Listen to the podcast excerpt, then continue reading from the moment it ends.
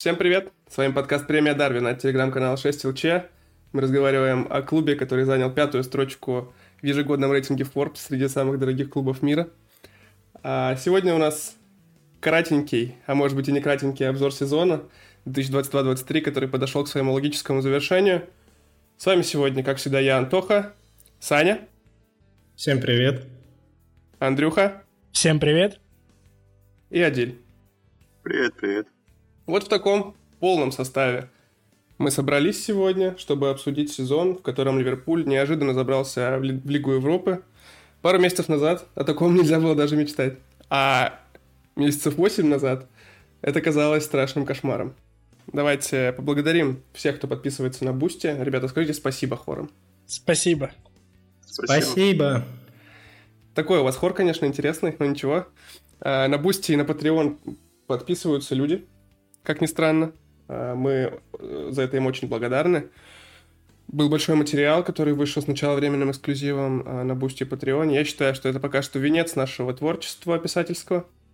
А, почитайте, если не почитали еще материал про нашу новую систему, а мы будем переходить к, собственно, обзору сезона в исполнении 6 ЛЧ.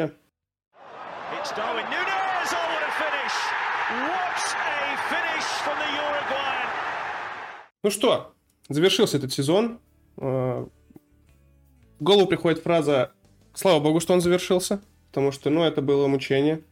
Помню сезон 2021, тоже я думал, думал, что поскорее бы он закончился. В итоге он закончился даже попаданием в топ-4, и сейчас я так вспоминаю, так-то даже было весело, мне кажется. В этом сезоне совсем весело не было.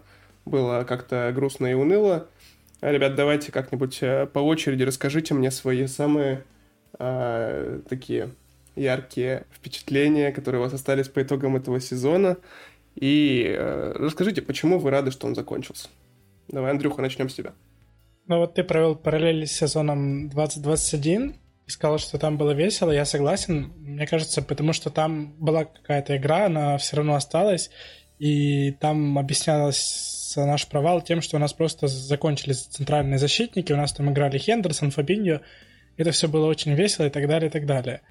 В этом сезоне у нас, э, ну, не сказать, что там нас скосили травмы, то есть не, было у нас такого, что там форвардом выходил тут же Хендерсон или что-то такое, и у нас была какая-то унылая игра, и смотреть Ливерпуль за исключением последних матчей 10 было сплошным мучением, и причем проблема в том, что это началось со второго матча сезона, то есть реально мы даже не успели покайфовать, и как бы я очень рад, что это закончилось. Я надеюсь, что летний rebuild немножко исправит ситуацию, и в следующем сезоне я буду больше получать удовольствие от того, что я смотрю матчи Ливерпуля.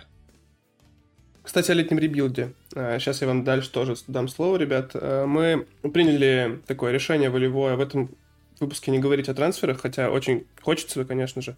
Тем более сегодня он а, официально практически уже оформился МакАлистер.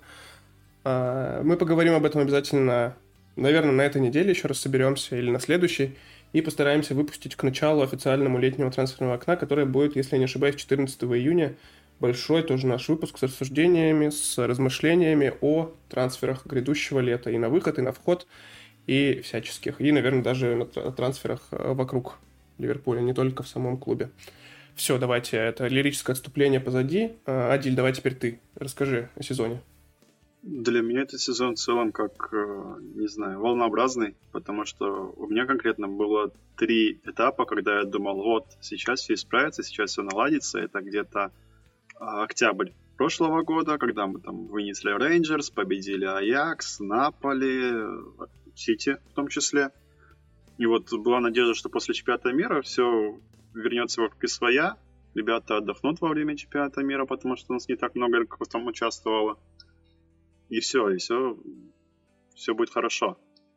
Потом январь, февраля у меня после, после матча с Вулс, когда мы проиграли 3-0, снова появилась надежда какая-то, откуда она взялась, я понятия не имею.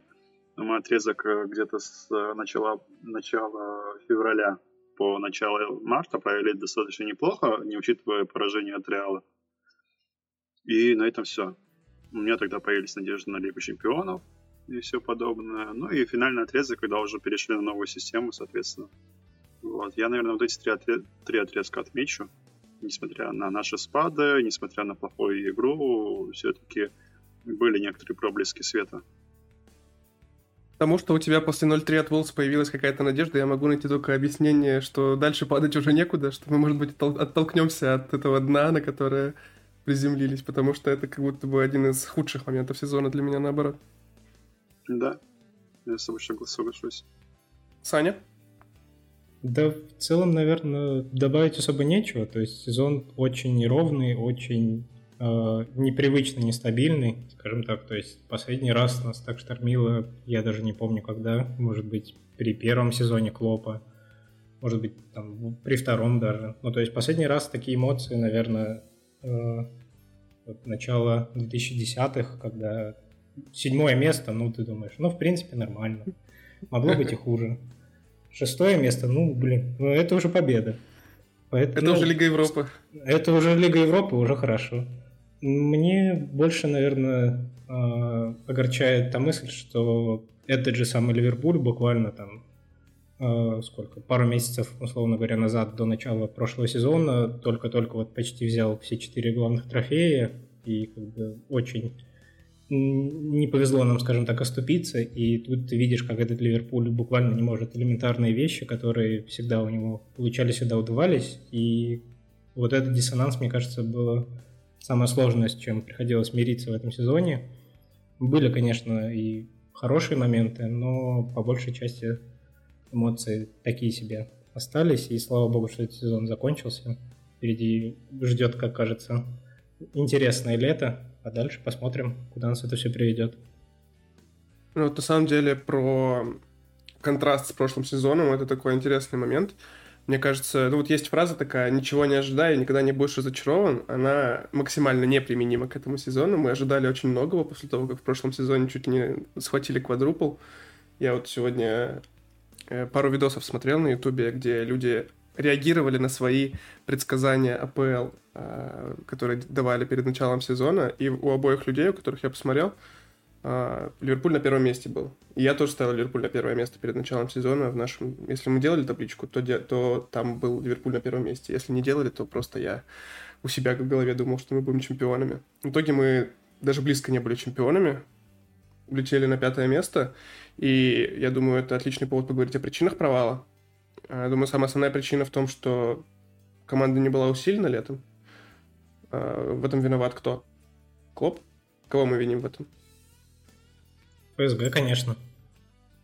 Сам клуб признавал э, то, что он считал, что не требуется усиление в полузащиту, что те игроки, которые у нас есть, их достаточно, и спохватился за голову только в конце того, когда взяли Артура.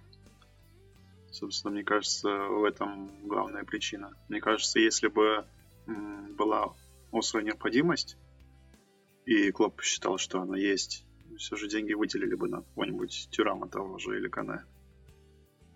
Но... Я тоже так считаю.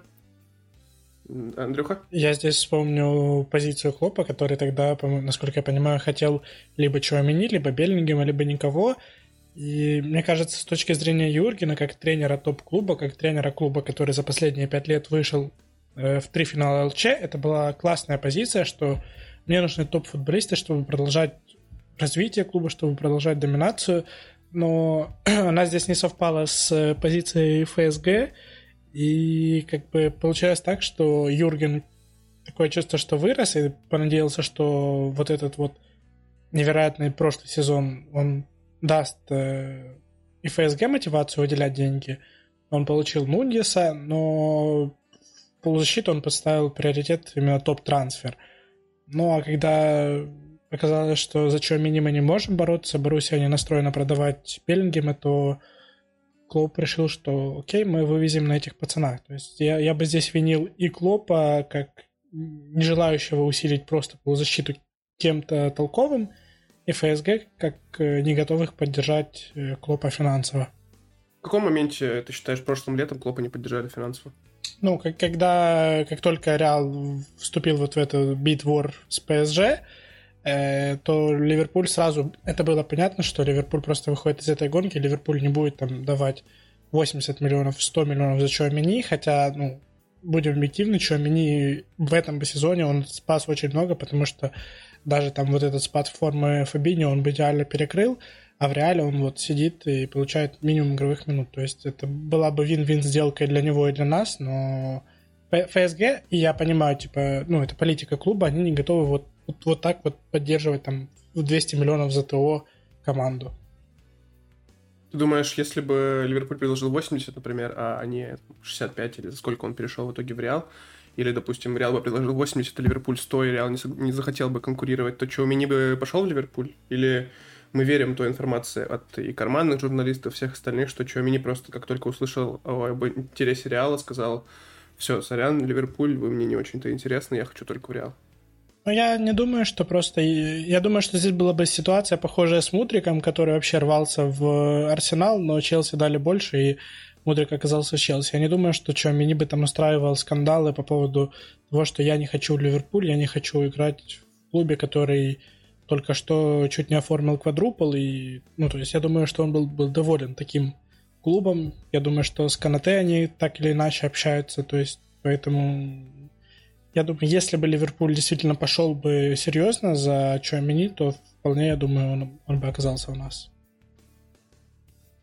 Ну, вполне возможно. Я помню, что когда только начались слухи о Чуамини, это еще, наверное, март-апрель 2020, получается, второго года, а, Адиль, мне кажется, кидал все время слухи про Чуамини, и там сначала фигурировали цены типа 40 миллионов, 45 миллионов и так далее. Но они постепенно росли. Вот как с Макалистером, только наоборот. с Макалистером они с 70 резко упали до 45, а вот там наоборот. И мне кажется, сколько он, за 80 миллионов евро в итоге ушел в э, Реал Мадрид. И ну, как будто мы уже были не готовы, наверное, конкурировать. Ну ладно, бог с ним, с Чуамини, он выбрал сидеть на банке в Реале. Его э, выбор. Э, давайте, помимо, помимо трансферов, какие вы видите еще причины провала? Кто-нибудь, давайте что-нибудь скажите.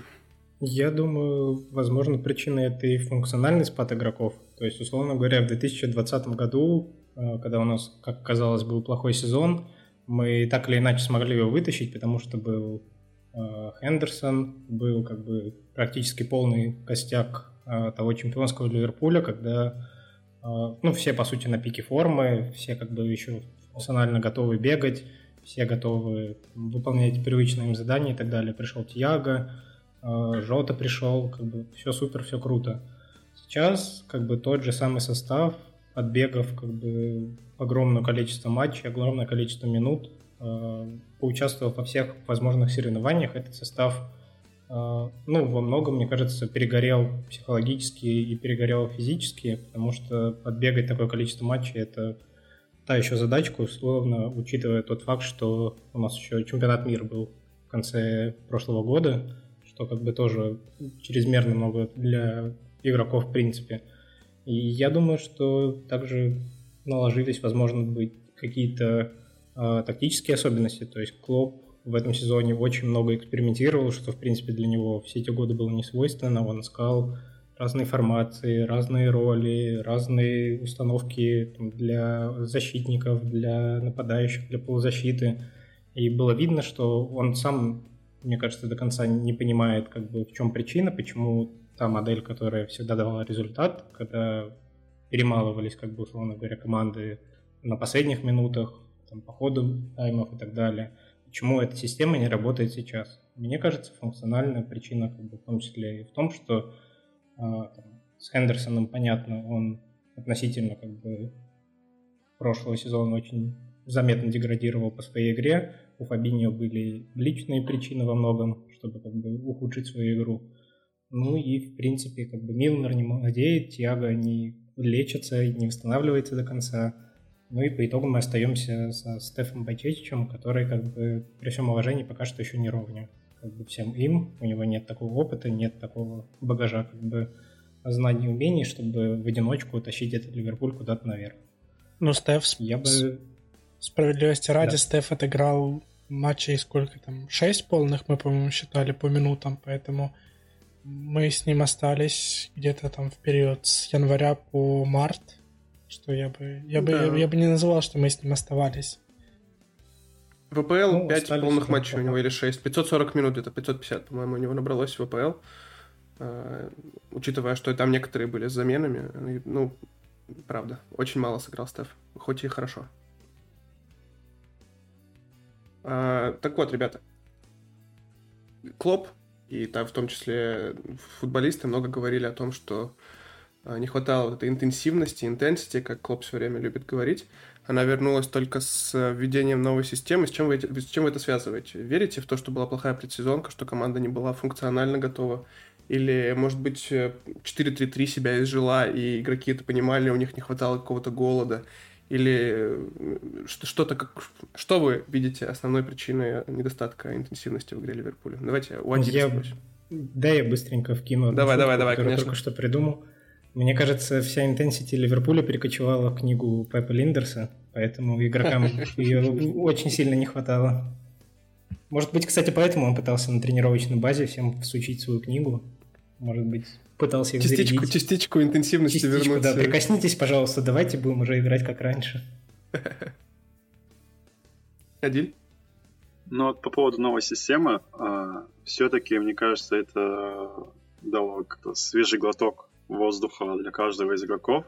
В первую очередь для, для Трента, потому что наблюдать за ним индивидуально после матча с Арсеналом, в том числе в матче с Арсеналом, было одно удовольствие. То, как он видит поле, не знаю, для меня он, не сказать, что по-новому раскрылся, но э, его влияние на игру Ливерпуля стало еще больше. Э, влияние на то, куда направлять мяч, на, на забегание того же Гакпо, Жот, Диаса. Ну, Дарвина не скажу, потому что он мало в этой системе отыграл. Но надеюсь, что потенциально а, это даст э, еще большие плоды, потому что мы видели в первой части сезона, как хорошо Дарвин может открываться, как он находит э, свободные зоны и все такое. Вот. Собственно, то же самое позволило и Фабии немного раскрыться. Это разгрузило его в оборонительном плане, разгрузило с него некоторую часть ответственности, а ответственность это, соответственно, давление, и он стал, мне кажется, более свободно себя чувствовать. Только что вы услышали краткий пересказ нашей статьи. Что поделать, если меня не то же самое? Я, я шучу, я шучу. Спасибо за развернутый ответ, правда. А, то есть есть и хорошие моменты, как выяснилось в этом сезоне. Но давайте поговорим о плохом еще немножко. Хорошее оставим на десерт. А, плохая форма была у многих игроков. Наверное, Джордан Хендерсон олицетворение этой деградации в составе Ливерпуля. А, Фабиньо в какой-то части сезона, а, Ван Дейк, возможно, тоже. И вот я бы хотел остановиться именно на Вердже, э, чтобы привести его как пример того, что мне кажется, что у некоторых игроков была присыщенность, что ли, э, заметна в какой-то момент. Вот Вердж и Тренд мне бросались в глаза. В какой-то момент они просто как будто, ну, не очень-то и хотели играть, что им было нормально. Вердж там бросает игроков э, в моменты, когда очевидно, нужно за ними идти дальше.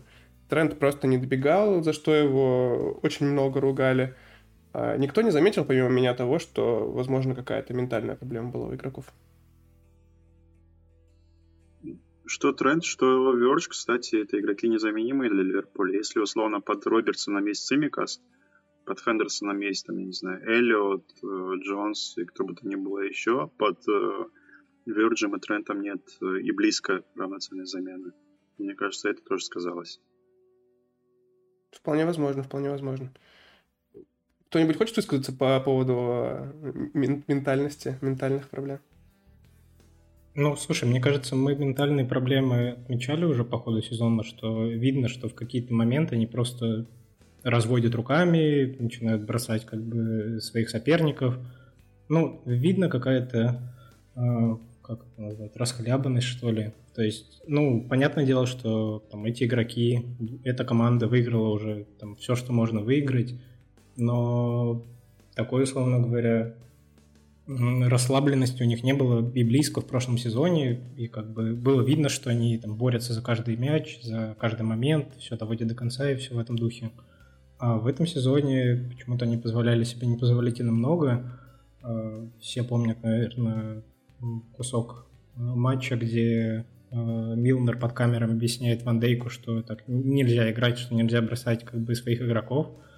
И я думаю, что им действительно нужна какая-то перезагрузка, может быть, психологический какой-то отдых, хотя бы там, месяц спокойно без а, каких-то а, колебаний, условно говоря. Ну и плюс, естественно, мне кажется, нужна равноценная замена, потому что там, с тем же Хендо мы видели, как только у него появлялся достойный backup, который как бы претендует на его место в старте, то Хендо резко начинал хорошо играть.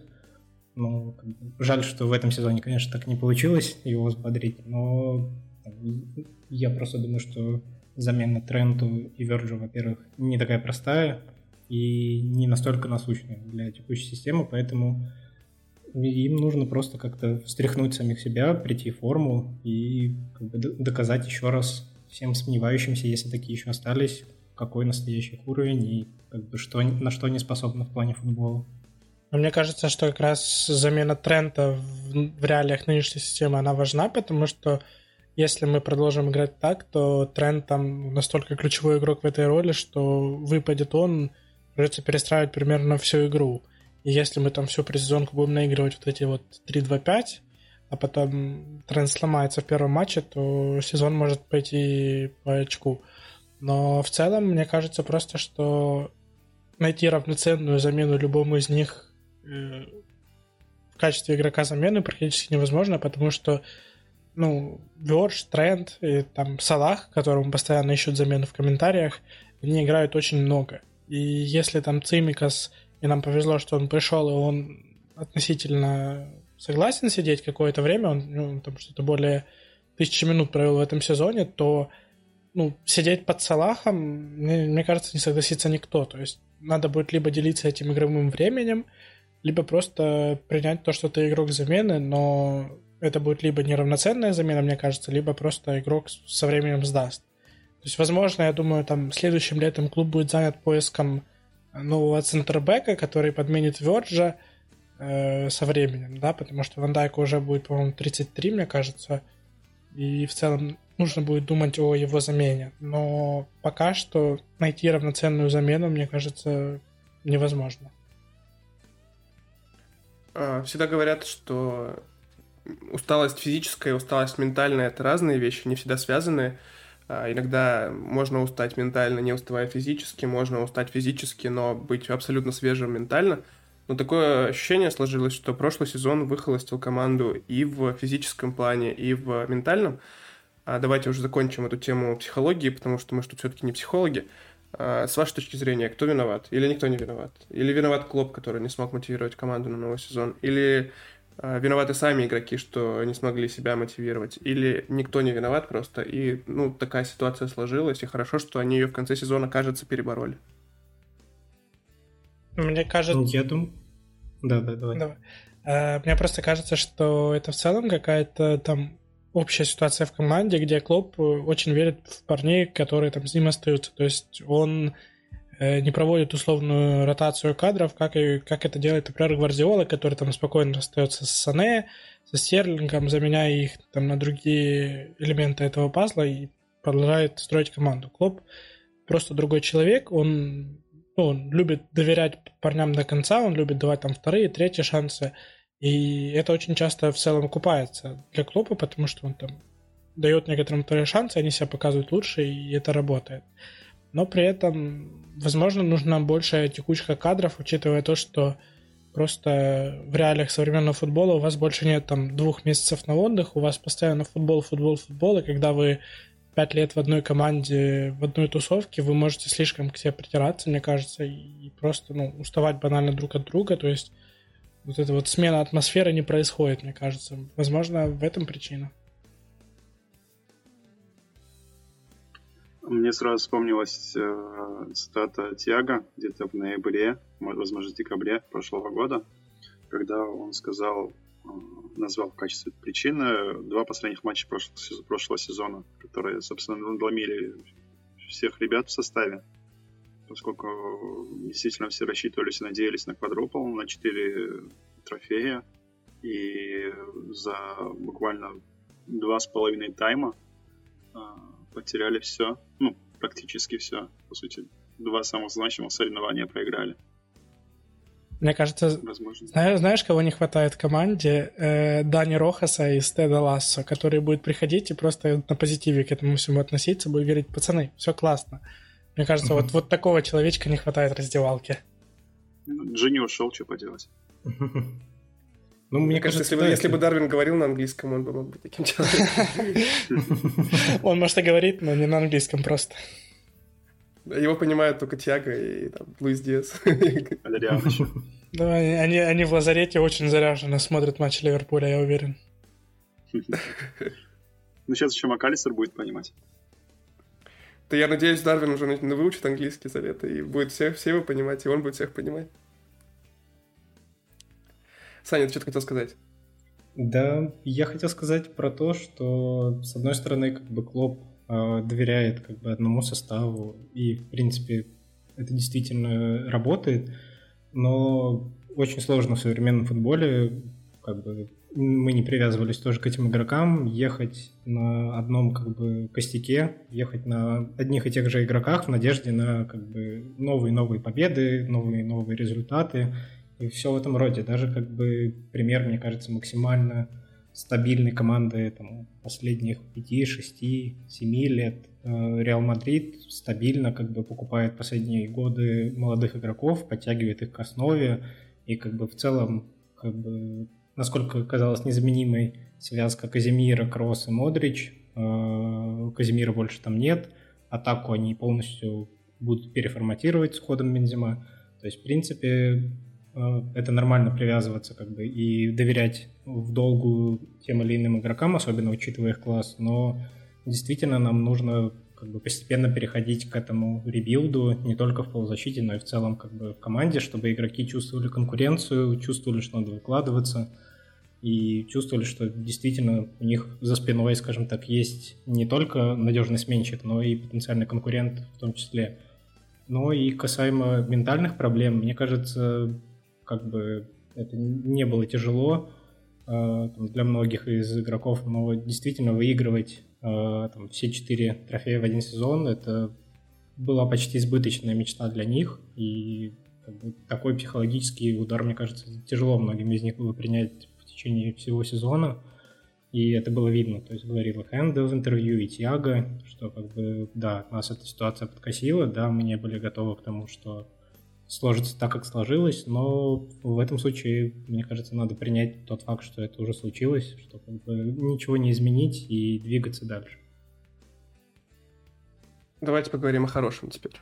А плохое уже обсудили, давайте поговорим о хорошем. В конце сезона все стало немного лучше. Мы почти залетели в ЛЧ, Уж последний тур я не считаю. 4-4 против Саутгемптона это была какая-то клоунада полнейшая. Таких матчей, я надеюсь, больше никогда не будет, в которых Ливерпулю ничего не нужно. Ну, могут быть такие матчи, но после того, как мы оформим титул. Я вот согласен на такой сценарий. А... До этого было сколько? 9 матчей с новой системой, 8 побед. И, ну, и что такое. Да-да-да. Очень здорово. А... Давайте так.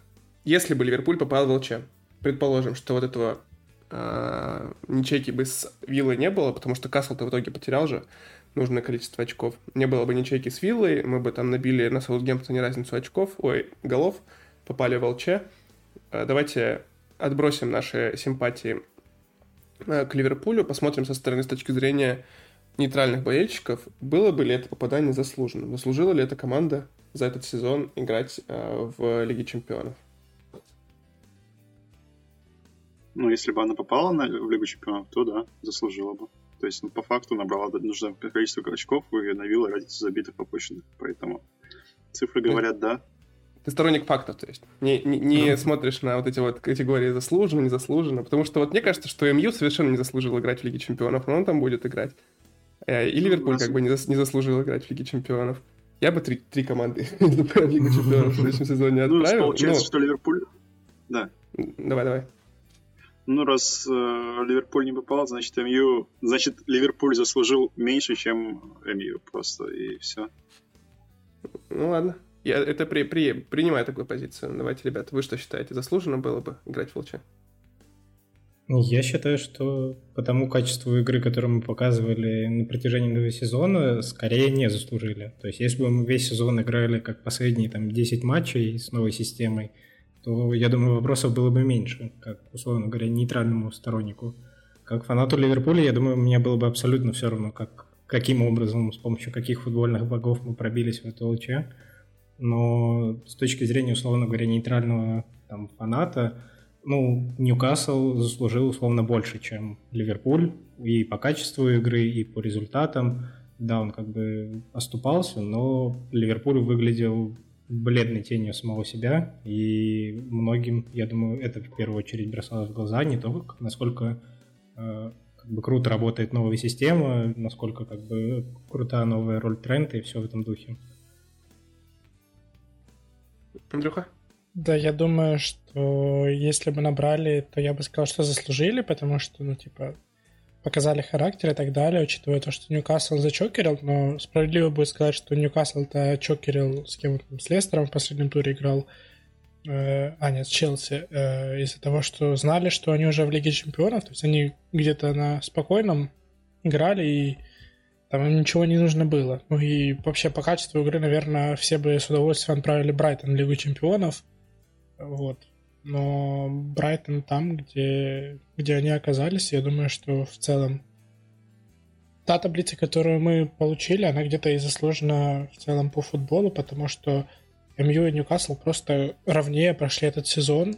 Просто у них меньше было вот таких вот перепадов, волн, как говорил Диль в начале сезона – ну, что, что говорить, если у Мью 16 клиншитов, по-моему, в Дехе, то я думаю, в целом команда показала, что она умеет доказывать, там, добиваться результата. Ну, а Ливерпуль не смог решить вовремя свои проблемы и по делу. Антоха, вот ты что думаешь? Ты бы как считал? Ну смотри, а, я считаю, что это не заслуженно было бы. И э, качество игры этой команды, скорее всего, ну вот если на дистанции распределить качество игры, э, такую абстрактную единицу, я думаю, что даже на Лигу Европы оно не тянуло, откровенно говоря. Потому что, ну, если бы у нас в воротах был средний вратарь, а не Алис, мы бы закончили где-нибудь рядом с Челси. В этом я убежден полностью, и как бы цифры это подтверждают. А что хотел бы я сказать? К чему я вообще все это вел? Не к тому, чтобы сказать, что Ливерпуль такой ужасный, что э, все плохо, что был ужасный сезон, отвратительный, хотя он таким и был. Э, я же анонсировал это как позитивный, позитивную часть нашего подкаста. И к чему я веду? Думаете ли вы, возможно, так же, как думаю об этом я, что такой пролет мимо ЛЧ может в какой-то мере стать э, позитивным моментом в долгосрочной перспективе. Объясню, что я думаю, что я подразумеваю под этим. В сезоне 2021 у нас вскрылась очевидная проблема. Не было глубины э, в центре защиты. Эта проблема э, появилась не с пустого места. Мы отказались заменять Ловерна, ушедшего перед тем сезоном. Входили в сезон с тремя центральными защитниками, плюс Нед Филлипс и Рис Уильямс. В итоге мы залезли в топ-4, и та ситуация, которая сложилась в полузащите перед этим сезоном, когда все кричали, что нам нужен центральный полузащитник и так далее, она очень сильно напоминает то, что произошло в центре защиты в том сезоне. И то, что в итоге только взяли Артура после того, как сломался Хендерсон, и игнорировали определ... Э, явно имеющуюся нужду на этой позиции все лето, говорит о том, что некоторые уроки не были усвоены благодаря, естественно, тому, что Ливерпуль в тот момент попал в топ-4 и вот э, выехал даже на этом. Видите, типа, мы можем преодолеть все, что угодно, можем завести результаты даже в таком сезоне.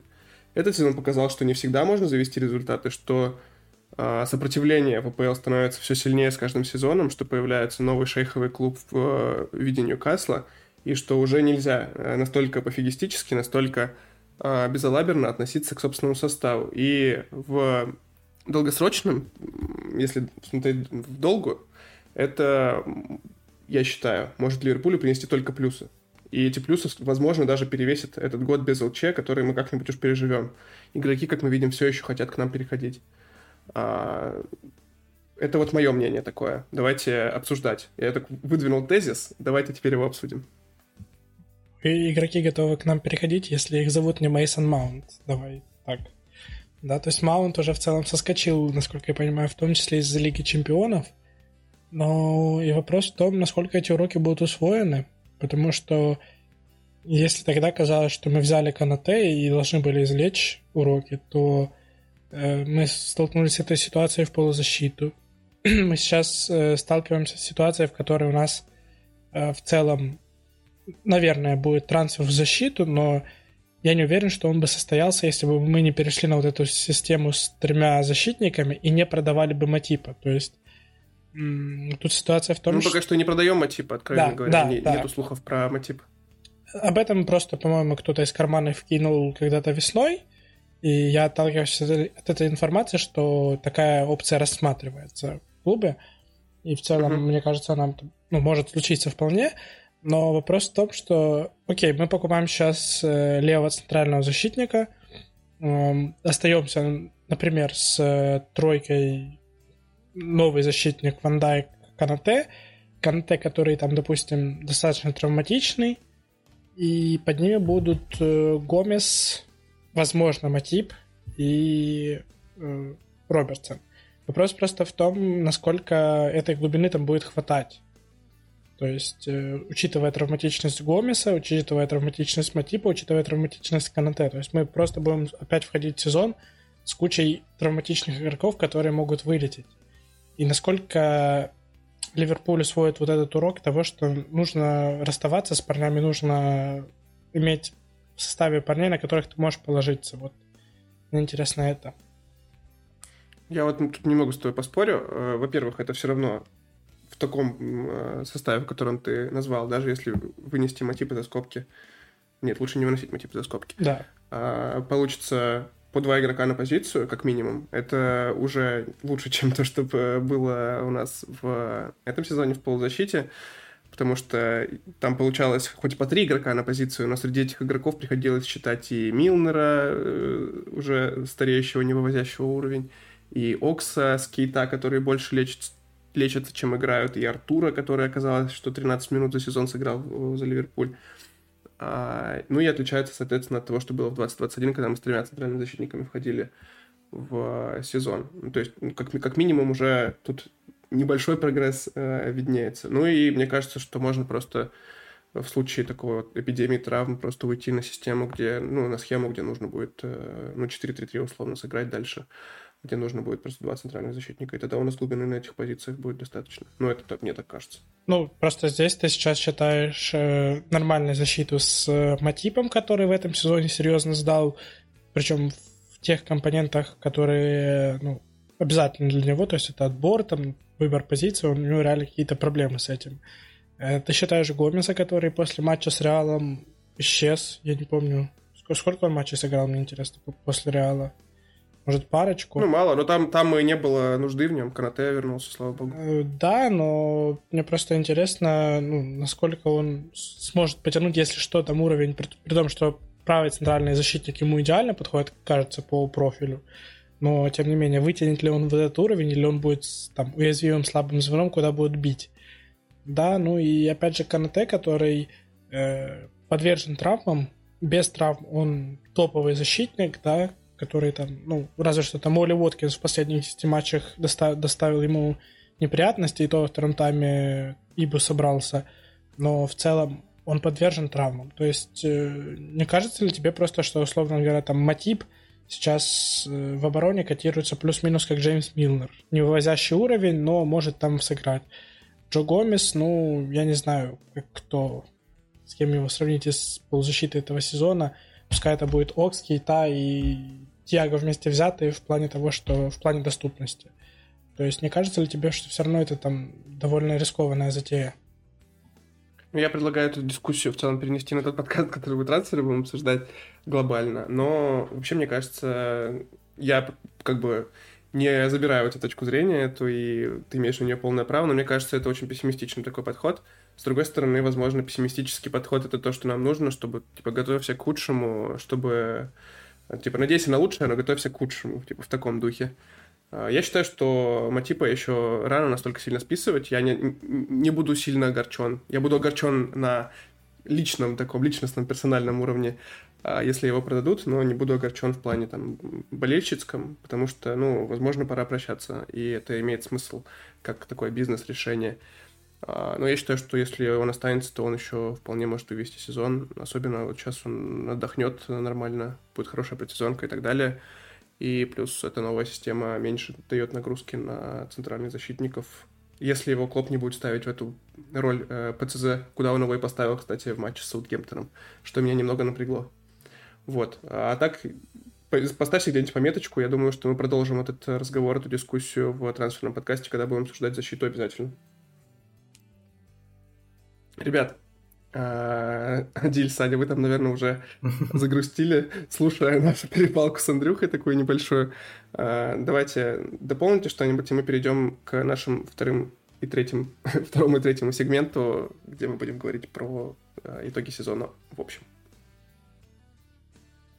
Я думаю, что, в принципе, это не самый плохой исход, та ситуация, в которой мы оказались, с точки зрения того, что в свете как бы тех, опять же, трансферных слухов, которые ходят в свете тех заявлений, которые делают журналисты о том, что к нам придет еще как минимум два полузащитника, как максимум, возможно, и там, центральный защитник, возможно, и три полузащитника придут. То есть обкатывать какие-то новые решения, обкатывать какие-то там, новые роли в Лиге Европы не самый плохой как бы вариант. Условно говоря, что Э, в этом сезоне у Клопа будет одна главная задача – это вернуться обратно в ЛЧ, и как бы, сопутствующая ей задача – это достойно выступить в АПЛ, что, в принципе, я думаю, вполне решаемо с точки зрения и той, и той задачи. Э, поэтому в этом контексте мне не кажется, что все настолько плохо. Возможно, это и будет каким-то дополнительным, скажем так, щелчком по носу э, всем игрокам, по их самолюбию, с точки зрения того, что вы настолько привыкли к тому, что это Лига чемпионов, что наш Еврокубок – это Лига чемпионов, мы боремся только за него. Вот теперь попробуйте, пойдите, докажите, что вы способны и в Лиге Европы поиграть, и не только как бы просто отыграть, условно говоря, выйти из группы, дойти до полуфинала и отлететь там, но и, в принципе, выйти в финал и спокойно забрать его, раз уж вы, по сути, являетесь главными фаворитами здесь сейчас. То есть я думаю, что с точки зрения психологии это скорее положительный момент, и положительный момент с точки зрения того, насколько э, клуб будет свободен, скажем так, в своих экспериментах, свободен, насколько э, может подстраиваться под разные команды, разные решения и в целом творить, но не в тех, э, скажем так, сжатых возможностях и сжатых обстоятельствах, как были в этом сезоне, но более спокойно, с большим пониманием, что он делает, они там, судорожно менять схемы, ставить там Хендерсона, Фабинью в разные роли, лишь бы получился какой-то результат. Я думаю, что в следующем сезоне будет более вдумчивая работа в этом плане.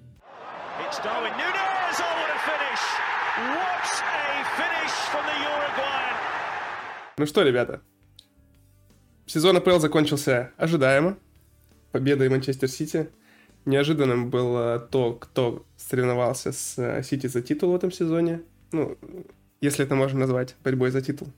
По сравнению с тем, что какую борьбу навязывал Ливерпуль, наверное, нельзя, но все же. Номинально она была. А, ну и были несколько таких удивлений. Ёпта, какое слово-то? Несколько сенсаций со знаком а, плюс несколько сенсаций со знаком минус. Давайте обо всем этом коротенечко поговорим. А, Андрюха, ты, по-моему, единственный, кто из нас э, болел против Арсенала откровенно в этой чемпионской гонке. Объяснись, объяснись, каким образом можно болеть за Сити? Я болел не за Сити, я болел против Арсенала. Вот ты правильно сначала сказал. Э, мне в целом типа пофиг, э, ну, все Сити стали чемпионом. Для кого-то это новость, что-то перевернулось в этом мире, нет, все к этому равнодушны. Но по ходу сезона э, я просто столько начитался вот этого дерьма о том, что Арсенал, фанаты там Арсенала стали приравнивать к команде клуба, и они настолько стали продвигать вот эту мысль в массы. Я, я понимал, что э, стань Арсенал чемпионом в этом сезоне, ну, где-то в истории это запишется, что, ну, вот смотрите, Ливерпуль и Арсенал в эту эпоху Гвардиолы взяли по одному титулу. Да, то есть через там 20-30 лет никто не будет смотреть на, там, на борьбу, на 97 очков Ливерпуля, который не стал чемпионом. Все будут смотреть на трофеи и знать, что по сути, там Арсенал и Ливерпуль смогли навязать примерно одинаковую борьбу. Мне, честно, ну вот, с болельческой точки зрения этого не хотелось. Ну, плюс, конечно, у меня еще лучший друг болеет за Арсенал, и Я, я не мог позволить, чтобы он радовался так, как радуюсь я. Это дело принципа. Но в целом команда Артета это была слишком молодая для этой борьбы за титул. То есть э, Артета где-то там с Пепом напридумывали общих идей, и вместе их вот это реализовывали. Это было интересно смотреть, но мне не хотелось, на самом деле, чтобы вот, вот так вот с первого захода, с первого чемпионского, даже Лига чемпионского захода, потому что Артета до этого в Лигу чемпионов не мог вывести команду, они брали и выигрывали титул. И особенно было бы обидно, если бы действительно там Сити провели свой очень слабый сезон, потому что даже их 89 очков, но выглядит смешно, будем откровенны, которые они набрали по итогу. То есть я, я не хотел, чтобы вот, вот такое было чемпионство, которое завоевано против не лучшего Сити. Ну, вы поняли, в общем. Адиль, как считаешь, Арсенал останется на этом уровне, или это их был сезон 13-14, как вот в нашем... Ну, короче, как, как для Ливерпуля того был сезон 13-14, и дальше только вниз? Ну, я не могу сравнить с Ливерпулем 13-14, потому что тот Ливерпуль был более яркий, как по мне. И у того Ливерпуля был Суарес. А здесь у Арсенала нет такого игрока, который они, на котором они вывезли весь сезон и которого они лишатся. Они, наоборот, вроде как э, готовы вкладывать в состав, готовы улучшать обоему. И слово обоему, они на протяжении всего сезона играли плюс-минус этим составом. Это тоже было удивительно, что они принципе, на столь поздней стадии э, играли э, на уровне Сити. Грубо говоря, это длилось до перерыва матча на Энфилде. Дальше уже все. Тут Арсенал, который претендовал на чемпионство, сам себя устранил. И пошло все тартарарой. И как бы вот. А в следующем сезоне я уверен, что вернется Ливерпуль а, Ньюкасл станет лучше. Неизвестно, что будет с ее с их вложениями, и, соответственно, Арсенала будет в разы, в разы, в разы сложнее. Это что-то похоже на сезон, когда Лестер стал чемпионом, когда у Арсенала были шансы, они этими шансами не воспользовались и откатились еще на длительный срок чуть-чуть назад. Саня, а тебе как кажется, вывезут Эдегор, Сака, Мартинелли, вот все это молодое поколение научатся на этом, а, на этом сезоне, как на негативном опыте, благодаря которому вырастают чемпионы, или это их была уже вершина, которую они так, так рано преодолели? А, я приведу, наверное, для кого-то покажется крамольную аналогию а, с Ливерпулем и его первым финалом Лиги Чемпионов против Реала когда казалось, что мы совсем как-то внезапно туда запрыгнули, хотя этого, как бы, мягко говоря, никто не ожидал, что мы, во-первых, пройдем так далеко, что эта команда с Ловреном и Ван Дейком в центре обороны способна вынести Сити и как бы пройти вплоть до финала, и в финале отлететь во многом не то чтобы незаслуженно, но и не совсем честно, скажем так, для многих. И мы видим, какой э, опыт это насколько это придало как бы сил, уверенности в своих силах э, для этого состава Ливерпуля и как бы как мы стрельнули дальше. Я не скажу, что для Арсенала все будет точно так же сказочно и все будет прям в точности, как с Ливерпулем тогда и Лиги Чемпионов. Я думаю, что этот опыт они, возможно, как бы, безусловно пригодится но, как правильно сказал Адиль, все команды ВПЛ будут усиляться, и такие шансы даются не каждый раз, и не все так легко будут отдавать, скажем так, свои позиции, так легко уступать, как это было в этом сезоне, когда и Челси занимался непонятно чем, и мы занимались тоже странными какими-то экспериментами. И как бы мы видим, что это открывает дорогу для таких команд, как Брайтон, как Ньюкасл, карабкаться выше, стремиться дальше, лучше, сильнее и все в этом духе. Поэтому я думаю, что многое будет зависеть от Арсенала в плане трансферов, как они проведут эту кампанию, и многое будет зависеть от соперников, в том числе от нас. А я думаю, что никто не сомневается, что так легко Ливерпуль не будет уступать в следующем сезоне. Ну, давайте закольцуем. Андрюха, а в следующем сезоне тоже будешь против Арсенала болеть? Я в следующем сезоне буду болеть за Ливерпуль. Я надеюсь, Ливерпуль это будет в этой чемпионской гонке и не придется там выбирать между кем-то другим. Поэтому так. Но вопрос в том, как они решат свои проблемы, да, то есть я уже сейчас вижу там правильные сподвижки, что партия в конце сезона провалил, партии не хватило на весь сезон, они берут Райса, насколько я понимаю, все-таки они его заберут, они интересуются параллельно Кайседо, то есть они укрепляют центр и делают его каким-то невероятным. У них в целом есть относительная глубина, да, то есть там тот же Фабио Виера, которого они брали миллионов за 40, ну, он у них э, жестокий баночник, и для Ливерпуля это что-то невероятное. То есть дайте нам лишние 40 миллионов прошлым летом, мы бы взяли себе условного Ману Кане и Жао Полиню, мне кажется, двоих за эти деньги и кайфовали бы в этом сезоне. Поэтому Арсенал на правильном пути, но я бы, я, не, я вот повторюсь, я не хотел, чтобы они это делали с наскока, я хочу, чтобы они прошли вот этот путь становления чемпионом. А мне кажется, что я ни одного положительного отзыва о Фабио Вейра за сезон не слышал за Арсенал.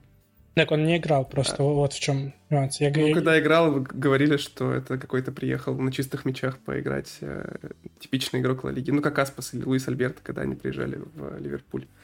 Ну, не суть, не Фабио Вейра у нас подкаст. А, я лично считаю, что Арсеналу, конечно, надо было цепляться за этот свой шанс и демонстрировать чемпионский менталитет в том матче на Энфилде, как минимум, а желательно еще и против Саутгемптона, например, в следующем матче и так далее. Потому что, ну, Сити не так часто дает кому-то шанс цепляться за чемпионство еще на такой поздней стадии сезона. И это был шанс надо было им пользоваться. Лично мне жаль, что так не получилось. Я вот, кстати, наоборот, у меня лучший друг тоже болеет за Арсенал, но я видел его несчастное лицо последние 10 лет боления за Арсенал, и мне уже хотелось, чтобы он тоже порадовался. Не вышло. Я, кстати, думаю, что, может быть, я Марата позову тоже пообщаться под камеру о сезоне, услышать, что э, он скажет. Но это не суть.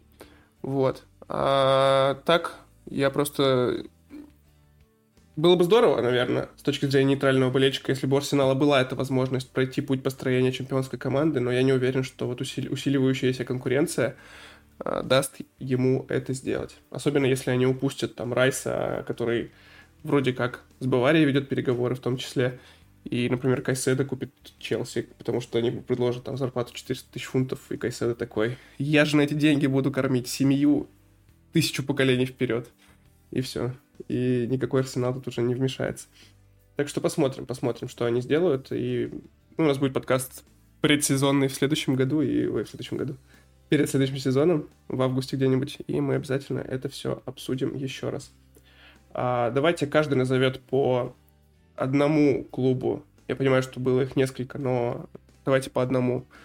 А, желательно не повторяться, кстати. Со знаком минус, который вас удивил, и со знаком плюс из, э, ну, желательно, наверное, не очевидные, но можно и очевидные. Давайте начнем с Адиля. Ну, плюс, в первую очередь, наверное, пришла в голову остановила. Не Брайтон, не Брэдфорд и так далее, потому что с приходом Эмери это одна из лучших команд э, ПЛ и в плане оборонительном, и в атакующем. Уолли Уоткинс тот же прям раскрылся и выглядит теперь совершенно по-новому. А со знаком минус хочется что-то неочевидное выбрать. Выберу, наверное, Саутгемптон, потому что перед сезоном э, пару раз натыкался на статейки о том, что они подбирают состав, э, исходя из аналитики и статистики, что они очень э, трепетно относятся ко всему этому, но что-то не вышло, и они просто вылетели и без каких-либо шансов. Андрюха? Э, ну, со знаком плюс я тоже не хочу... Я ставлю Брайтон кому-то из вас. Э, я хочу отметить Бормут, потому что мы помним, что перед сезоном они очень слабо усилились, и все, ну, правильно ставили их на вылет, и они первую там, часть сезона абсолютно провалили. Но я выберу клубы по по тому, как они от... управляли клубами, скажем так, по владельцам. И в зимнее трансферное окно они действительно усилились. Вот этот Аутара, по-моему, который просто там с нашей защитой делал все, что хотел. Он, по-моему, пришел как раз зимой. То есть очень яркий парень. И в целом тот факт, что они доверились Гарри Анилу, по-моему, это как раз был ассистентом у... Паркер тренировал? вот, и они продолжили верить в, в какую-то свою философию, дали нужных игроков О'Нилу, и это вылилось в то, что они по итогу там набрали 39 очков, то есть абсолютно там хороший результат, и довольно комфортно они финишировали относительно других команд, ну, в пяти очках от Челси, come on. А со знаком минус я назову Лидс, и тоже по, по, по той причине, что они очень плохо принимали вот эти кадровые решения. То есть они сначала два трансферных окна собирали парней под Марша, у него что-то не шло, но тем не менее вы собрали кучу американцев, после этого вы пригласили Хави Грасию, Хави Грасия ничего не исправил, ну и вы пригласили Сэма на 4 матча что-то спасать, причем там календарь был абсолютно ужасный, то есть ну, я не уверен, что там даже великий Рой Ходжсон спас бы эту команду, не говоря уже про Сэма Айлардайса. Вот, поэтому с, с таким менеджментом, с таким управлением, ну, как, как бы это не было жалко, но потеряв двух главных лидеров команды, Лиц не смог восполнить их полностью и таким образом заслуженно вылетели, но для меня это, конечно, минус. Аня?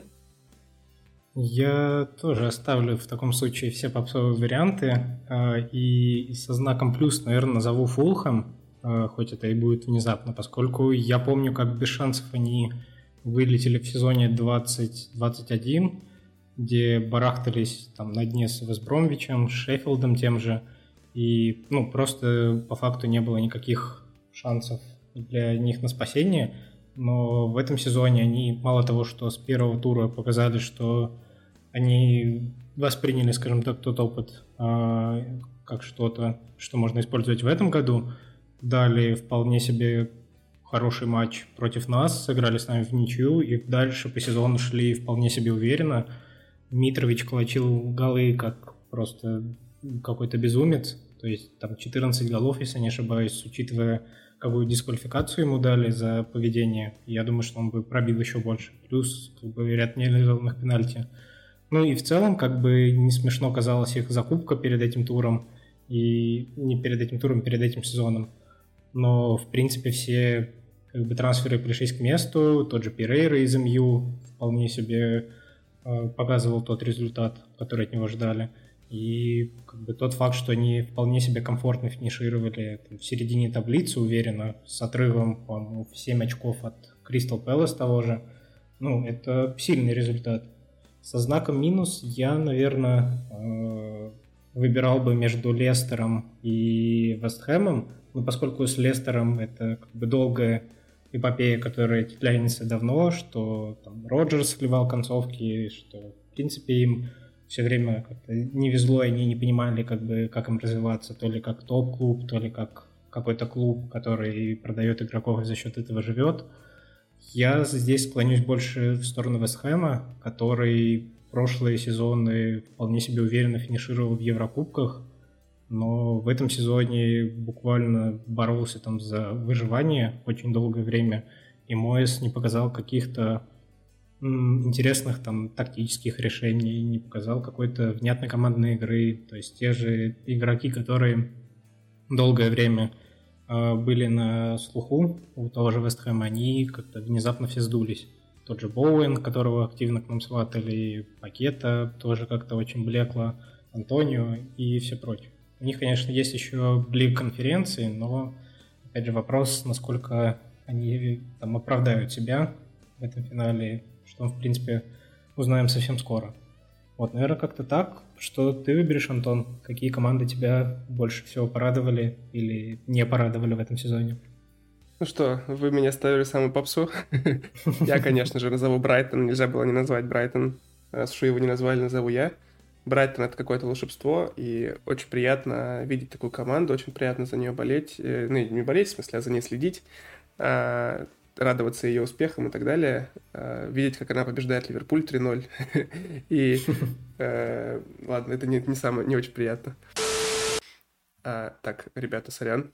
Мне Марат почему-то звонит. Сейчас я э, спрошу, что такое. Алло? Ну, мы подкаст записываем вообще, ну ладно, что такое? Мы тут с Витой э, решаем, смешной анекдот или нет. Вот давайте послушаешь и скажешь, что он смешной. Анекдот? Да. Давай, давай, рассказывай. Фу, все, продолжаем. Э, так вот, Брайтон. Здорово было смотреть за этой командой в этом сезоне, здорово видеть, как они из ниоткуда достают новых крутых игроков, э, заменяют, как мы, видимо, увидим в новом сезоне, уходящих старых э, и так далее. МакАлистер, Кайседа, все это здорово, но у меня есть переживания по поводу Брайтона. Я не уверен, насколько это можно удерживать этот уровень на протяжении многих сезонов, э, находя тех игроков из ниоткуда. Если они сейчас продадут МакАлистера и Кайседа одновременно, им нужно будет прямо огромную часть своей команды а, заменить. И посмотрим, что у них из этого получится. Я надеюсь, что они смогут, но вот это такая будет одна из сюжетных линий, за которыми имеет смысл последить в новом сезоне. Буду держать кочки за Брайтон, они молодцы. еще они МакАлистера за какие-то копейки нам отдают, это прям респект. А, среди разочарований я выбирал, пока вот вас слушал, между Эвертоном и Лестером. Был уверен, что Лестер кто-нибудь назовет до меня, но не назвали, поэтому скажу я про них, потому что Эвертон меня не удивил. Эвертон, как всегда, на уровне традиционно говно. Поздравляем их. А Лестер, ну, беда, конечно. Это полная. Роджерса не поддержали летом в его, видимо, стремлениях кого-то купить на замену Шмейхелю, и Роджерс не вывез с этим составом играть. Я думаю, что на самом деле его можно было уволить перед чемпионатом мира, дать новому тренеру эту паузу и попробовать что-то сделать. Э, Лестер в него поверил. Я не такой большой фанат Роджерса, как многие болельщики Ливерпуля. Не знаю, по какой причине. Я совсем не люблю э, Брэндона Роджерса и открыто об этом заявляю. Э, вот, поэтому, да, для меня вылет Лестера стал удивлением, потому что я считаю, что их состав далеко не для того, чтобы вылетать из АПЛ. Я думаю, что они могли бы намного лучше себя показать с э, хорошим тренером, и если бы купили вратаря. Вот, э, отсутствие вратаря, конечно, похоронило эту команду. На этом давайте с э, АПЛ будем заканчивать и перейдем к итогам сезона в остальном мире, как в FIFA называется, знаете, все, все команды и остальной мир в конце категории. А, давайте по одному впечатлению из вне Англии, которое у вас осталось, потому что мы все-таки сфокусированы обычно на Ливерпуле и на АПЛ. А, тут, тут совсем небольшую часть нашего подкаста этому уделим. А, давайте в каком-нибудь другом порядке пойдем. Саня, одно впечатление. Одно впечатление было бы сложно. А, ну, давай, давай, как в каком-нибудь другом формате, можно сказать. Это я так предложил. Я тут натыкался на таблицу Ла Лиги и был удивлен, что а, Реал Соседат закончил в зоне Лиги Чемпионов. А, это какое-то откровение для меня, поскольку я не помню времена вообще были, когда я начинал смотреть футбол, когда Реал Соседат бы играл в Лиге Чемпионов. Поэтому, мне кажется, это вполне себе крутое достижение. Но и в целом у испанского футбола такой не попсовый сезон получился. То есть я оставлю там, за рамками, условно говоря, сезон в Лиге 1, где там тоже аномалий хватало, но тот факт, что условная Сосуна пробилась в Лигу конференции, это, в принципе, тоже относительно неожиданно. Ну и то, как развалились там условно привычные для нас э, на слуху команды по типу Севильи, а, Валенсия, который заканчивает очень низко. Но у Севильи, как всегда, есть Лига Европы в конце сезона, а у Валенсии нет, в принципе, ничего. Вот поэтому я бы назвал, наверное, такие результаты. Ну, а там, про победу условной, э, не условной, а Севильи в Лиге Европы, я думаю, что, в принципе, это уже как что-то, как данность воспринимается, поэтому, в принципе, приятно в такие моменты, наверное, осознавать, что что-то остается неизменным, обидно, что Ливерпуль в свое время не сломал, скажем так, эту череду побед. И в очень драматичном матче мы умудрились отлететь от них. Но я думаю, что в следующем году, возможно, у нас будет шанс на реванш с ними. Надеюсь, нет. Надеюсь, они из Лиги Чемпионов не сольются в Лигу Европы специально ради нас. Я тоже на это надеюсь. Кстати, по поводу Соседада тоже хотел добавить.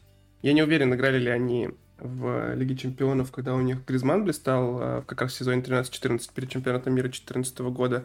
По-моему, они тогда были очень близки к тому, чтобы забраться в Лигу Чемпионов, но не буду э, врать. А, много слышал о том, что болельщики Соседада считают этот сезон лучшим с как раз тех времен, когда Гризман за них играл. И недавно слышал цитату Такифуса Куба, который, э, помните, такой японец приезжал э, в Ундеркинд Новой Мессе из Японии в Реал, ему там не дали никакого шанса, поспихивали в аренды, и вроде как он перешел на, полно... на постоянной основе уже в Соседат, но у Реала, по-моему, есть право обратного выкупа, и все а, по этому поводу спекулируют и так далее. И у Куба спросили, и он буквально вот, несколько дней назад видел цитату на Reddit, он говорил, нет, мне Реал не интересен, это уже закрытая для меня голова, у меня все хорошо в Соседаде, я хочу с этой командой дальше развиваться, вести ее к большим успехам. И, по-моему, ну это прям круто. Здорово видеть такое в современном мире, где все хотят большие клубы. Давайте перейдем к дальшим, дальнейшим впечатлениям. А, Адиль? Ну, первое, что мне в голову пришло после твоих слов и впечатлений, это Ферентина. Ферентина в целом для меня это один из ну, самый любимый итальянский клуб, так скажем, из-за Батистуты и все такое. Мне было приятно видеть э, Фиорентину в топах э, по интенсивности футбола. Я после этого посмотрел пару матчей прям был приятно удивлен. Это вот какой-то отдельный вид э, удовольствия. Напоминает э, начальный Ливерпуль в каком-то роде, э, где нет обороны, есть только атака, где высокий прессинг, и вот это вот все прям кайф. Я очень буду держать кулачки вот в финале против Вестхэма. Ну, в момент, когда подкаст э, выйдет, я уже буду знать, что Фиорентина, конечно, выиграла, но все равно. Вот. Ну и отдельно хотел отметить Хаби Алонсо. Приятно видеть, что у него есть успехи в Баэле. Кратко, но по делу. Андрюха? Э, я, во-первых, сделал реплику по поводу Соседада. Они играли в Лиге Чемпионов, и я даже был на их матче. Они с Шахтером играли не помню, что за сезон, но... Ага, прикольно. Да, да, вот. Э, к счастью, проиграли. Вот. А по поводу неожиданного чего-то не попсового, я в ФМ подсел на Нидерланды, и в Нидерландах-то очень интересная ситуация. Во-первых, это Фейнорд с Арне Слотом, которые и стали чемпионами там, и в Лиге Европы они до четвертьфинала дошли, где проиграли Роме. Но что интересно, это Аякс, который пролетел мимо Лиги Чемпионов. Я вообще давно не помню, чтобы Аякс не играл в, в ЛЧ. Для меня это какая-то такая неожиданность, потому что вроде там все хорошо с составом, но тем не менее вот, вот такая вот история, и я назову вот Нидерланды. Блин, это такой кайф на самом деле. Мы прям покрываем всю Европу своими э, такими точечными познаниями откуда-то. Э, да. Я погуглил, пока ты говорил. Э, Соседат играл в ЛЧ как раз в сезоне 13-14, который я упоминал, когда у них э, Гризман блистал, и когда я очень хотел Гризмана в Ливерпуль. Не сложилось, хотя замена Суаресу была великолепная. Так вот, давайте уж я, конечно, расскажу про свою Германию любимую. Блин, ребята, Боруссия Дортмунд. Что это было такое? Ну, это уже попса. Боруссия Дортмунд обосралась и упустила свой лучший шанс за последние 10 лет и, наверное, еще на ближайшие 10 лет стать чемпионом Германии, потому что Бавария, видимо, всерьез восприняла этот удар, поменяла уже там все, все руководство и интересуется Декланом Райсом аж внезапно абсолютно для меня. А, но я расскажу другую историю из Германии. Это Гамбург который не смог выйти во вторую бунду... из второй Бундеслиги в первую. Почему я расскажу про Гамбург? Потому что я сегодня смотрел данные по посещаемости э, европейских лиг, э, стран топ-5 там было. Не лиг топ-5, а вот именно стран. И Германия одна из них. И среди всех стран топ-5 Гамбург на, по-моему, 15 или 16 месте находится по посещаемости. Они выше Ливерпуля. У них просто стадион больше. Ну, в следующем сезоне мы их обгоним благодаря новой трибуне но сам факт, они этого добились во второй Бундеслиге, и они не вышли в первую снова. Коротенько, минутку буквально а, вашего времени займу этой историей, потому что, может, не все слышали. А, Гамбург в последнем туре а, второй Бундеслиги выиграл у кого-то там, и эта победа в купе с другими результатами означала то, что с результатами на тот момент означало, что Гамбург выходит со второго места, прямой промоушен в первую Бундеслигу. У них выбежали на поле болельщики, стали праздновать э, выход, но Это было в тот момент, когда команда с третьего места под названием Хайденхайм а, играла свой матч. На 90 минуте они... Это было 90 минута в матче Хайденхайма, они проигрывали 2-1, а им нужна была победа. И за добавленные 9 минут Хайденхайм забил два мяча, выиграл 3-2, а, занял первое место в таблице второй Бундеслиги, обошел Гамбург и кого-то еще, э, и вышел с первого места в Бундеслигу. А Гамбург улетел в стыковые матчи, в которых, собственно, вчера вот э, благополучно уступил Штутгарту достаточно разгромно и достаточно бесславно, и в очередной раз э, команда с одним из самых крутых стадионов Германии, с одним из самых больших болельческих фанатских движей э, пролетела мимо Бундеслиги и изобрела еще более драматический способ это сделать, чем обычно. Э, мои, мои сочувствия, но при этом как бы такая драма, это, наверное, то, за что мы многие любим футбол. Вот. Ну, кстати, что-то похожее было в чемпионате Бельгии. Только там Давай кратенько расскажи, кстати, да. Три команды. Это Антверпен, Юнион и Генк.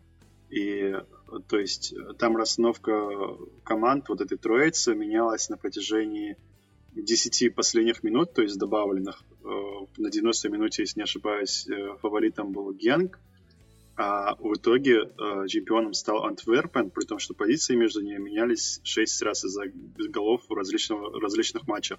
И победный гол забил Тоби Ардельвеллер, знакомый нам, и Антверпен благодаря этому стал победителем чемпионата, если не ошибаюсь, более чем за 50 лет. Да, я не, не, не прослушал, сказал ты или нет, но в последнем туре Антверпен и Генк между собой играли. Как раз Генк, э, Генк сам опустил это чемпионство э, на вот как раз 90, какой там, 7 94 94 минуте Алдервейрельд, э, колотил э, из-за пределов штрафной еще центральный защитник. Ну, это прям драма, конечно, сумасшедшего уровня. А еще у них тренер Ван Боммел. Круто. Ну что, Хотите еще что-нибудь добавить? У нас в целом, наверное, еще есть время на пару фраз о футболе за пределами Англии. Или перейдем к номинациям? Давайте переходить. А, передаю слово Андрюхе. Это его сегмент. Он его подготовил. А, давай, пожалуйста. Я как постоянный модератор всех номинаций вечно их готовлю, вечно спрашиваю пацанов. Итак, э, первая номинация — Вообще все они будут э, подобно сезону калитки, подобно сезону Ливерпуля, связаны с худшими, с провалами и так далее. Худший игрок для вас. Давай начнем с тебя, Антоха. Худший игрок? Да. Ну, легкий ответ это Артур или Наби Кейта, или Окс. А, но я, наверное, для себя такую Э, границу в какие-нибудь там 1600 проведенных минут э, поставлю и назову, пожалуй, что, наверное, все-таки Хенда. Очень грустно. Я люблю Хенда как э, капитана и как игрока в целом тоже уважаю. Но в этом сезоне все было плохо. И я думаю, что наша вот эта новая система даже могла бы работать еще в разы лучше, если бы на правом центральном полузащитнике был не Хенда, а игрок больше для нее подходящий, более мобильный, более динамичный. Ну, так, э, к сожалению, Хенда не следит за своими игроками, которые забегают ему за спину, а, не контролирует рывки соперников, не... Очень редко теперь дает свои крутые диагонали, разрезающие вперед и так далее. Поэтому, к сожалению, назову Хенда, хотя делаю это с тяжелой душой. Адиль? У меня это Фабини, Хендерсона я назвать не могу, потому что, ну, чрезмерно его люблю, люблю, хотя понимаю, что это ужасный сезон. Фабини же в какие-то моменты вызывал именно беспомощность. Вся та беспомощность, что была в Ливерпуле, будто была собрана именно Фабиньо в те моменты, когда он пробил в ноги, условно, Фергюсона в матче против Брайтона или любого другого игрока, когда на его лице была ухмылка, будто, блин, ну я уже не знаю, как делать, как с этим справиться. И реально не было понимания, почему эта ужасная форма проявилась на столь долгий срок. Просто это был кромешный ужас. Но благо все начало выправляться, и мы, надеюсь, что в следующем сезоне будет все намного-намного лучше. Саня, давай ты. Я, чтобы не повторяться, тоже такой тяжелым сердцем назову Джо Гомеза, потому что были матчи, в которых Джо был хорош, как в матче против Сити, когда все думали, ну все, сейчас мы пустим пачку от этого Холланда. Но мы каким-то чудом, в том числе благодаря хорошей игре Джо, выиграли у них 1-0, удержали этот счет.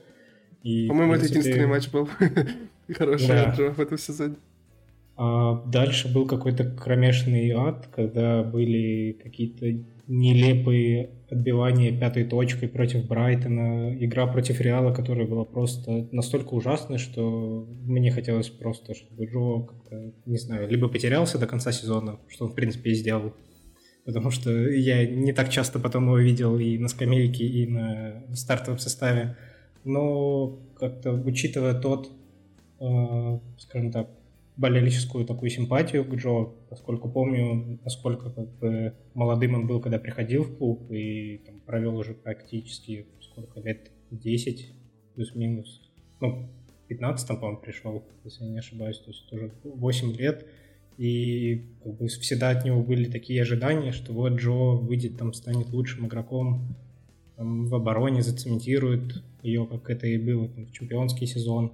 И там в, год, когда мы выиграли ЛЧ, но травмы, какой-то, не знаю, потеря концентрации, все это как-то бьет по Джо, и от этого становится очень грустно. Вот. Я, наверное, поэтому назову Джо. Андрюха, а ты? Ну, я присоединюсь к Адилю, и здесь я объясню, что у меня это скорее по ожиданию реальность. Вот наибольшее разочарование от Фаба в том плане, что на него слишком много положено в старой системе Клопа. Э, он очень важен для этой команды, и его спад, да, который по-человечески я могу там понять ребенком и так далее, но по-фанатски я не могу понять, что ты из-за ребенка, по сути, выпадаешь э, из сезона, проваливаешь, учитывая то, что ну, там, вот эти вот все труфенские штучки, что играешь там за большую зарплату и так далее, и так далее. Но в этом плане я не могу его как-то простить, а про Хенда у меня есть ощущение, что Джордан все-таки уже такой ведуемый системой, когда система здоровая, когда команда играет хорошо, то у Хенда в целом все тоже получается, то есть в здоровой играющей и работающей команде у него все получается, но вести уже эту команду он не может, и слава богу, что к следующему сезону, насколько я понимаю, он перейдет на роль такого Джеймса Милнера. Э, продолжаем, и давайте худший матч сезона – но с пометочкой, что будет еще и самый болезненный матч. То есть здесь именно назовите худший матч сезона. Э, давай, Адиль. Ну, худший матч сезона для меня это Wolves, когда мы проиграли 3-0 в гостях. А, я помню, вел текстовую трансляцию этого матча, и уже в перерыве у меня было впечатление, хоть бы этот матч закончился. Когда же этот матч закончится, и не то что матч, это сезон в целом потому что это было такое безобразие. Ты играешь против команды из нижней части таблицы, да не то, что нижней части таблицы, они, если не ошибаюсь, были в зоне, были в зоне вылета, мы пропускаем от них три мяча и не можем создать абсолютно ничего в атаке. Это был... Не знаю, у меня только ненормативная лексика на языке. И, ну, ужас, просто ужас. Вот. И не было ни слов, ни желания смотреть за этим Ливерпулем дальше. Но где-то силы нашлись. Саня? Я, наверное, назову э, матч против Брайтона, поскольку по эмоциям было плюс-минус тоже все безнадежно. И я тоже тогда вел трансляцию. Первый тайм мне казался не настолько плохим, как показался второй. А, и как бы вроде было какие-то подвижки по игре, потому что до этого проиграли Брэнфорду, там как бы тоже не казалось все настолько плохо. И тут мы уходим на второй тайм, и Брайтон просто, не знаю, там на атомы раскладывает весь этот Ливерпуль, и вообще без шансов. То есть ты видишь как бы этот счет, этот результат, и понимаешь, что как бы, ну, да, эта команда ничего не способна, видимо, сегодня сделать надо просто принять этот итог и как бы ждать, что будет дальше. Но дальше было тоже не сильно лучше, учитывая там, дальнейшие результаты и против Челси, и против того же Вулверхэмптона. Вот. Но Брайтон это было для меня таким как бы показательным, что, видимо, что-то сломалось, видимо, что-то идет не так, и Клоп не очень понимает, как бы, что именно и как это пофиксить. Антоха, что у тебя? У меня поражение от Наполи в групповом этапе. Первая гостевая игра с ними. Это было ужасно, очень плохо и отвратительно. Нас просто э, разорвали на, так сказать, не знаю, британский флаг. И я думаю, что Наполи, если бы при 4-0 не решил, что, ну, хватит с них, типа, давайте уже поэкономим силы и так далее, там помогло и больше в наши ворота залететь. Ничего вообще абсолютно не получалось. А, и хоть Луис Диас один мяч отыграл, и 4-1 даже как будто не звучит как такой уж гигантский разгром, но это было ужасно, отвратительно. Нас втоптали просто в газон. Хвича просто посмешище сделал, к сожалению, и из Трента, и из Джо Гомеса. И этот матч я бы хотел забыть поскорее. Ну, блин, мне на самом деле сложно назвать что-то, чтобы не повториться. И я, пожалуй, назову матч с Брентфордом во втором круге, когда после чемпионата мира мы выиграли, по-моему, два матча у Вилла и Лестера. Казалось бы, что окей, по игре что-то не то, но вот по результату мы можем сейчас вернуть, там где-то форму нагнать. Тут приход Коди Гакпу, то есть есть такое, впечатление подъема.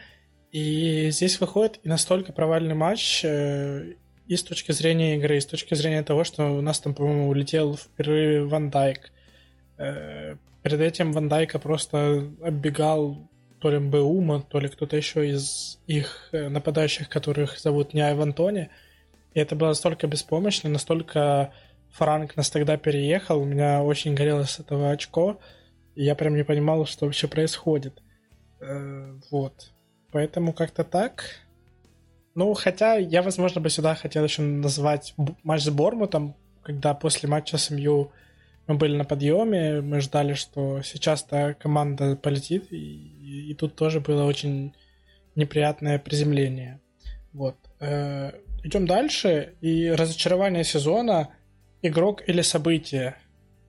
Вот давай начнем с тебя, Саня. Кто разочаровал или что тебя разочаровало? Э, игрок или событие. Ну, не сказать, что у меня были какие-то большие ожидания от того же Артура, или там от Наби Кейта, или от Окса. Э, событие, я бы, наверное, сказал э, матч как раз-таки против Бормута, потому что действительно вышли на таком подъеме 7-0, как бы, вау. Наша самая практически крупная победа в истории – и тут они выходят, вроде как бы по игре не то, чтобы мы были сильно хуже, но Бормут проводит буквально там одну-две атаки и забивает. Мы как бы колотим этим несчастным мячом там два тайма, имеем какие-то убойные моменты, и после этого ничего.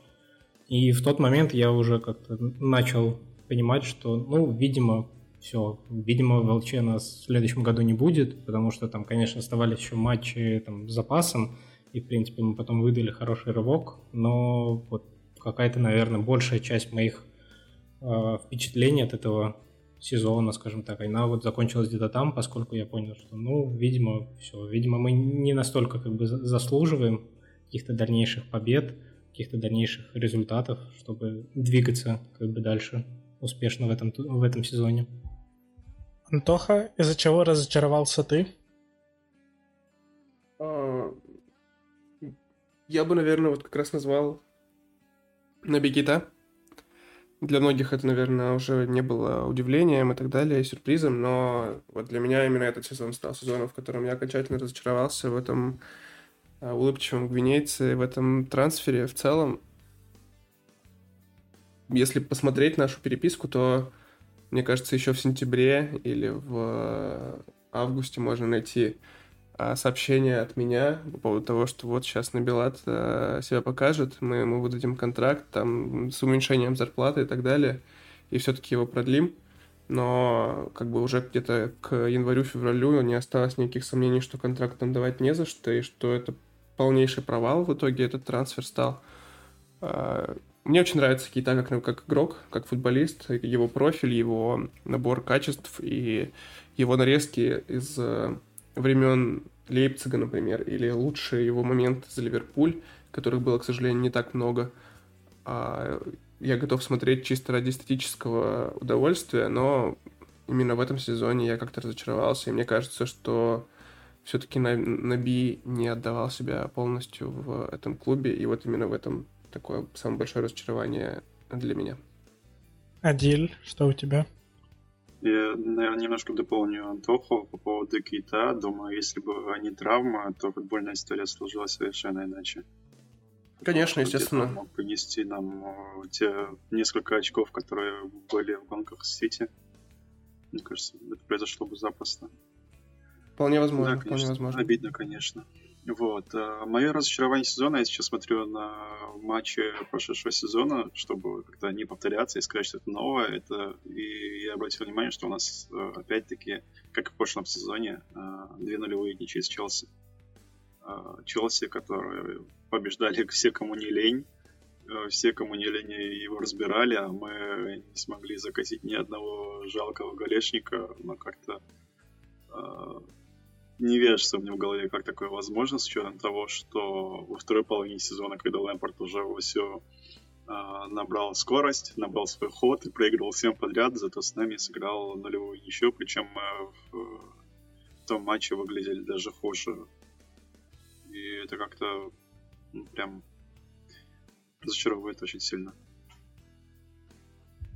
Ну, я, я назову самое свежее воспоминание, это матч с Виллой, потому что ну, тогда казалось, что Ливерпуль вернулся, Ливерпуль должен там заканчивать сезон э, 10 победами подряд, и я, по-моему, как раз в прошлом подкасте вспоминал, что сезон э, перед чемпионским мы тоже закончили там серии из э, массы побед, и я хотел, чтобы это был фундамент, и я, я очень хотел, чтобы вот этот сезон хотя бы Ливерпуль закончил так, что ну, мы ни о чем не жалеем, мы сделали все, что от нас зависело а, там, в конце сезона, а попали в ЛЧ или нет, но это уже зависело, к сожалению, не от нас.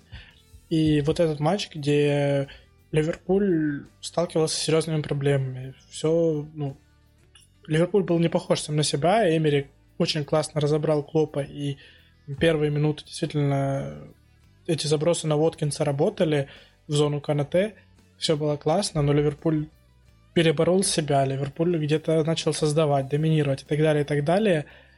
И здесь были там странные судейские решения, здесь был кол Бабаса, здесь были вот эти вот там, давления до последней минуты, но хэппи-энда не случилось. И вот это вот для меня какое-то максимальное разочарование, что мы не дожали вот этот сезон. Такое чувство, что просто нас даже не хватило не то, что на этот сезон, а на этот отрезок просто. И это меня очень разочаровывает. Вот. Ну и последнее, это самый болезненный матч. Э, давай, Саня.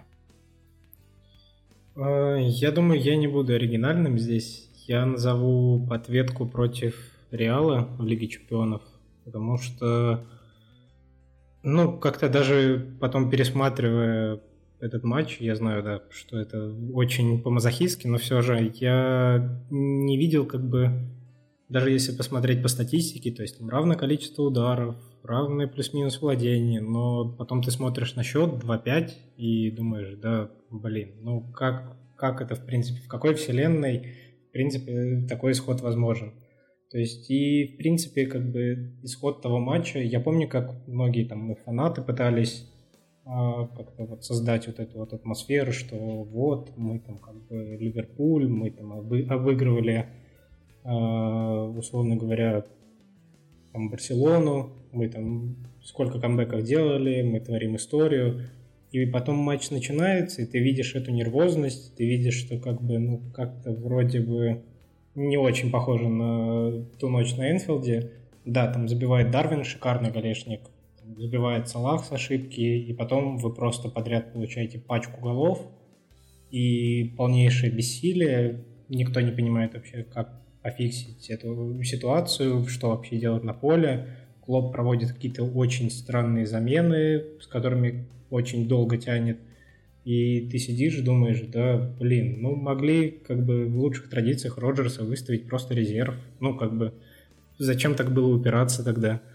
И, в принципе, после этого еще, наверное, долго было такое осадочек после этого матча, учитывая, как, в принципе, все складывалось. То есть там быстрый гол Дарвина, Куртуа поплыл, и ты думаешь, ну вот, ну все, ну кажется, в принципе, шансы есть наконец победить этот чертов Реал, но итог такой, какой он есть, и ты просто не понимаешь, как, как в принципе, обыгрывать их, как, в принципе, с ними когда-то еще встречаться, и думаешь, господи, можно, можно больше никогда этот матч не будет повторяться. Саня, я, я тебе вопрос задам. А ты бы понял Клопа, если бы он выставил резерв на этот матч? Вот если постфактум думать, зная, как бы, как это все закончится, что мы, условно говоря, в любом случае отлетаем, ну, как бы смешанный какой-нибудь состав, ну, нет, в любом случае нет. Я думаю, я бы не понял, потому что зная, в принципе, натуру Клопа, зная, что он как бы очень редко, когда идет на какие-то такие э, полурезервные команды, полурезервные какие-то истории, там, условно говоря, центр поля из Артура, Киты и Окса, ну, как-то слабо себе представляю. Поэтому я думаю, что вряд ли бы я понял, потому что, ну, одно дело, когда вы заранее выходите как бы с настроем побеждать. Другое дело, когда вы своим составом уже показываете, как Роджерс в лучшие годы, что типа, ну, мы приехали в лучшем случае за очком, пожалуйста, если будете накидывать, то накидывайте не сильно много, чтобы мы смогли еще уехать. Хорошо. Э, Адиль, у тебя какой самый болезненный матч? Мы этот матч уже называли. Это матч э, с Борнмутом. А, конец того отрезка, который начался после поражения от Вулс, про который я уже говорил. А, мы... Точнее, я писал пост еще в 6 ЛЧ о том, что вот, у нас есть шансы, что соперники не так уж и сильны, что это может быть переломным моментом. Мы победили Эвертон, победили Ньюкасл, да, проиграли, конечно, Реалу дома, но вот этот отрезок, первые 20 минут, он прям э, дал дополнительную надежду в том, что мы можем играть хорошо, мы можем играть на высоких скоростях, мы можем забивать, но как бы да ладно победили Wolves, э, Юнайтед, естественно, 7-0. После Юнайтед и вовсе воодушевление было, мне кажется, на довольно высоком уровне. И тут бац, и проиграть Бормуту 0-1, с учетом того, что и были моменты, и пенка не забита. Прям было очень больно, и в этот момент я перестал верить в Лигу Чемпионов э, до поры до времени, пока вот мы не начали клепать победы уже в концовке. Антоха, у тебя что самое болезненное было? Ну вот ты когда произнес вопрос, я такой, ну конечно же ответка с Реалом. Потом Саня говорит, ответка с Реалом. Я такой, ну скажу, у меня была заготовлена ответка с Реалом, но раз уж ее назвали, чтобы не повторяться, я скажу матч с Бормутом. И тут один такой, матч с Бормутом. И у меня уже остается третий выбор э, на эту, так сказать, позицию. Это пусть будет матч с Брайтоном который был в январе, и который мы проиграли. Не тот, который в Кубке, а который в Лиге. Вот, я его смотрел в записи, потому что я дурачок. Во время самого матча я ходил играть в пляжный волейбол и получил отличные позитивные эмоции. Вернулся домой, решил посмотреть матч в записи и получил э, огромное количество, так сказать, можно назвать эти негативные эмоции таким ушатом говна. Получил э, в свой адрес от э, команды. Не знаю, почему-то верилось мне перед матчем с Брайтоном тем, что что-то может случиться хорошее. Случился только хороший матч от Брайтона, и все. Вот, это мой выбор. Он не сильно обоснованный, потому что я его только что придумал, потому что мы два первых своровали. Андрюха, давай теперь ты. Э, Скажи, что у тебя было, было сначала Реал, потом Борн, потом Брайтон. Во-первых, я себя очень подставляю тем, что во всех этих номинациях я все время последний, и мне все время остается самый плохой выбор. Но вообще я понял, что на самый болезненный матч я заготовил матч с Виллой, который я оставил вот там вот э, в, в разочаровании сезона. Номинации? Но пока, пока вы говорили, да, э, я подумал, что разочарование сезона — это матч Сити в Суперкубке, когда нам дали такую надежду, когда мы переехали по игре, мне кажется, тут Сити, возможно, это потому, что я смотрел в пабе с пивом, и мне было очень весело эмоционально, но столько надежд было дано мне тогда, сколько сколько ожиданий у меня было тогда вот от этого сезона, что вот мы переехали вот здесь Сити, мы сейчас только начнем. Посмотрите, где Дарвин, а где Холланд. Как бы, ну, Холланд не может забить с метра Адрия, но Дарвин выходит на замену, забивает гол, зарабатывает пенальти. Все, то есть мы на коне, э, мы сейчас ворвемся, и он, он самый приятный, но задним числом он самый болезненный, потому что э, эти, это были лучшие эмоции сезона, и они остались в первом матче, мне кажется. Трофей с Адрианом, все вот это вот такое. Поэтому как-то так. Ну что, номинации закончились. А, вы обязательно напишите в комментариях свои номинации по каждой из четырех. Андрюха, перечисли, пожалуйста, их заново. Э, худший игрок, худший матч сезона, разочарование сезона. Здесь можете писать своего игрока или матч, момент, что хотите. Ну и самый болезненный матч. Такой вот у нас... Э, такие подборки у нас, потому что ну, такой сезон. Такой сезон, такой сезон. А, но в нем было и хорошее. Об этом будет следующий видос. А пока что мы будем прощаться. Давайте э, всем пожелаем хорошего лета. А, контент, без контента мы вас не оставим обязательно. Э, в этом можете быть уверены. А, ну все, давайте, ребята, прощайтесь. Всем пока. Всем пока-пока. Пока-пока. Ждем новых трансферов. Ну все, всем пока. Мы никуда не уходим, будем делать для вас много всего, больше и чаще, тем более лето, период, когда футбола нет, а значит его надо заполнять другим контентом. Подписывайтесь на Boosty, подписывайтесь на Patreon, мы всех вас обнимаем, всех э, приподнимаем. Давайте, хорошего лета.